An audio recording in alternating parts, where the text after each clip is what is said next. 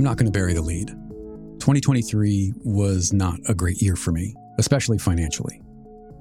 In fact, I think it was one of the worst years I've had since I became a solo creative, and for the most part, it was nobody's fault but mine. One of my favorite movies is High Fidelity, and in it, there's a scene where Rob, played by John Cusack, is going through a particularly frustrating time, and he says, I'm sick of the sight of this place. Some days I'm afraid I'll go berserk, throw the country A through K rack out on the street and go work at a Virgin megastore and never come back. I can definitely relate to that and it's kind of where I was at the end of 2022. But I thought I would give it one more year to see whether I could come up with some new ideas and new work and maybe figure out a way to navigate the changing landscape of trying to eke out at least a partial living by being creative. And I know that phrase, being creative, is pretty loaded, and it means different things to different people. For me, by and large, it means painting, writing, and podcasting, or some combination of the three. Photography is in there somewhere too, but I'm still not really sure where. I've mentioned before that I get ideas for projects all the time, but my biggest problem has always been acting on them. I feel like over the years, I've put a ton of time and energy into projects that I thought would be wildly successful, and instead they fell flat.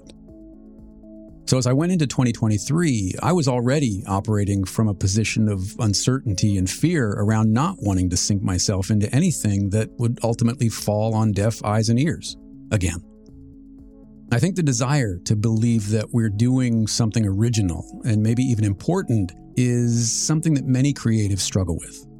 And I'm using the term struggle here intentionally because I think we all realize that the creative landscape is changing, in some cases dramatically.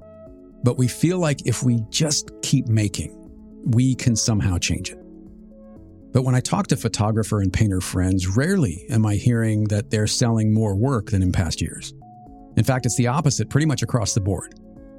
Book, zine, and print sales are down. The number of clients and the amount clients are willing to spend are also casualties of the changing creative economy.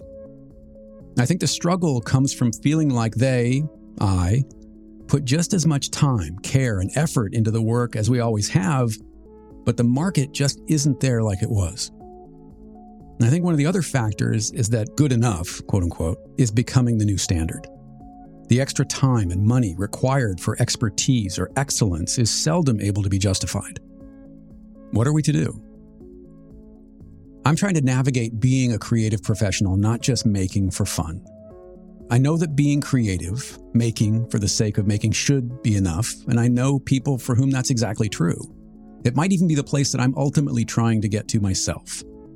But it's that Venn diagram of where creativity and monetization overlap that's the problem for me, and I'm having a real come to Jesus moment over it. Soon I'll be making my art available for purchase in a way that I really haven't before, and I'm trying to reconcile what it might mean to me if it doesn't sell.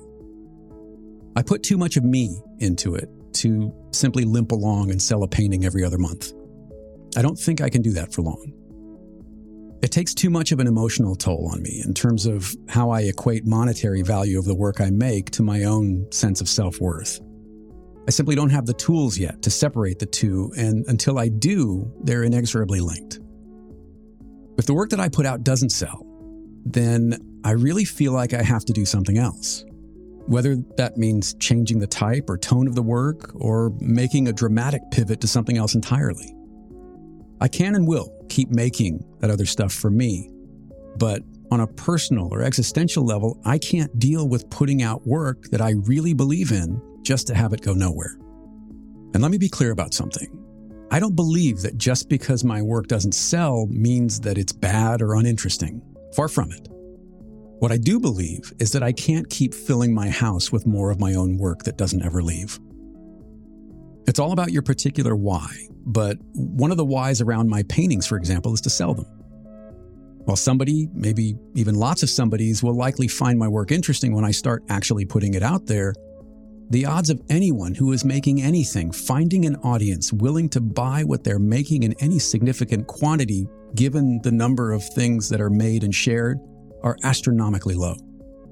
Everyone is competing with everyone else who makes anything for the same eyes, ears, and dollars. And statistically, the number of people and dollars available is shrinking.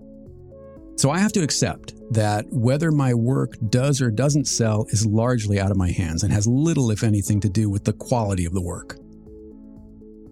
One of my mom's favorite sayings about quite a few things actually was it's a numbers game. Being a creative professional is absolutely a numbers game. The game is finding ways to get the work in front of the right number of people who are also willing to give you the right number of dollars in exchange for that work so that you can keep making more of it. Last year, I didn't produce a lot of new work, but I did do a lot of thinking about the work that I had made and the work that I might want to make. I started thinking about my paintings as two unique product lines, if you will one as art and the other as decor, which I've talked about a little before. On the art side, I have my narrative work, such as The New Propaganda, Juliet and Romeo, and One Nation Underground.